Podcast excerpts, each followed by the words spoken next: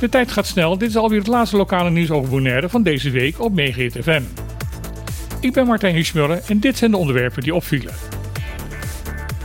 In de verkiezingscampagne rondom de eilandsraadsverkiezingen afgelopen maart werd vlak voor 15 maart de sfeer steeds grimmiger en werd er steeds meer met politieke modder gegooid.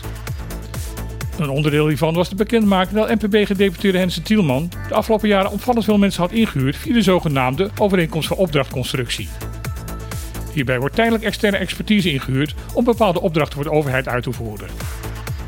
De kritiek van de oppositie was daarbij dat in de voorgaande regeerperiode opvallend veel overigens waren afgesloten voor ongebruikelijk lange periodes. Daarbij werd ook de kritiek gegeven op het feit dat een van de ingehuurde personen op de kieslijst van NPB stond. Bij de bekendmaking hierover viel het op dat er opvallend veel details over persoonlijke gegevens uit de overige contract bekendgemaakt werden. Waaronder in een aantal gevallen ook de vergoedingen die in de over waren vastgelegd. Vooral het laatst werd hoog opgenomen door de juridische afdeling van het OLB, die sprak over een illegaal datalek binnen de lokale overheid. Daar werd door het OLB officieel aangifte van gedaan. Nu, drie maanden later, heeft de Rijksrecherche bekendgemaakt dat het onderzoek naar mogelijke strafbare feiten in deze zaak wordt stopgezet. Waarom hiertoe wordt besloten, heeft OM niet bekendgemaakt. Het OLB heeft ondertussen laten weten hier niet akkoord mee te gaan en heeft het Bureau Integriteit van de overheidsinstelling opdracht gegeven de zaak verder uit te zoeken. Niet voor het eerst worden de openingstijden van de apotheken die rechtstreeks onder Financial Maridel vallen weer een keer veranderd. Volgens de persverklaring van het ziekenhuis gaat het hierbij om een tijdelijke aanpassing in verband met de vakanties. Na het sluiten van de apotheek op het KJ Corona hebben deze wijzigingen maar betrekking op twee apotheken. De apotheek naast het ziekenhuis zal de komende tijd op werkdagen open zijn van half negen ochtends tot half zes in de namiddag. De apotheek zal daarbij niet dichtgaan voor een lunchpauze. Op zaterdag is de apotheek alleen beschikbaar voor spoedrecepten van de huisartsenpost en de spoedeisende hulp. Deze kunnen opgehaald worden tussen 2 uur in de middag en 6 uur in de vooravond. Op zondag is deze apotheek alleen maar beschikbaar voor de huisartsenpost en de spoedeisende hulp.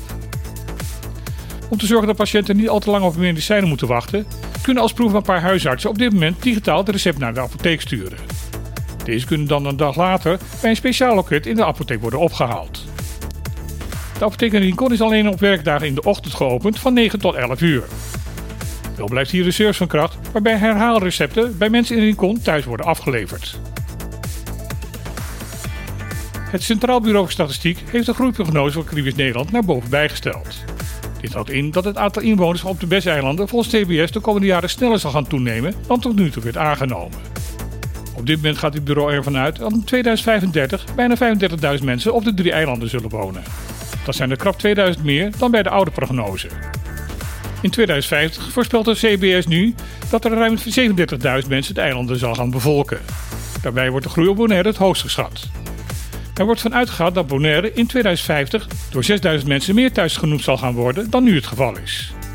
Op dit moment wonen er volgens CBS iets meer dan 24.000 mensen op dit eiland. Vaak hoor je op Bonaire klachten over het energiebedrijf Web. Er zouden te vaak stroomstoringen voorkomen, het bedrijf zou te weinig service verlenen en er is de laatste tijd sprake van klanten met onverklaarbare hoge elektriciteitsrekeningen. Toch, als we naar de buren kijken, kan het nog veel erger. Daar zijn volledige of vrijwel volledige blackouts bijna gewoon geworden. Zo ook gisteren.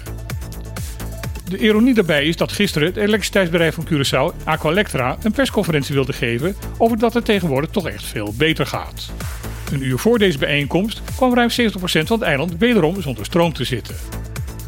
Omdat de stroomstoring niet volledig was, spraken de woordvoerders van Aqualectra niet van een blackout, maar van een brownout. De oorzaak van de storing was dit keer een substation waarin problemen ontstonden. Daardoor werd het grootste gedeelte van het net afgesloten om erger te voorkomen.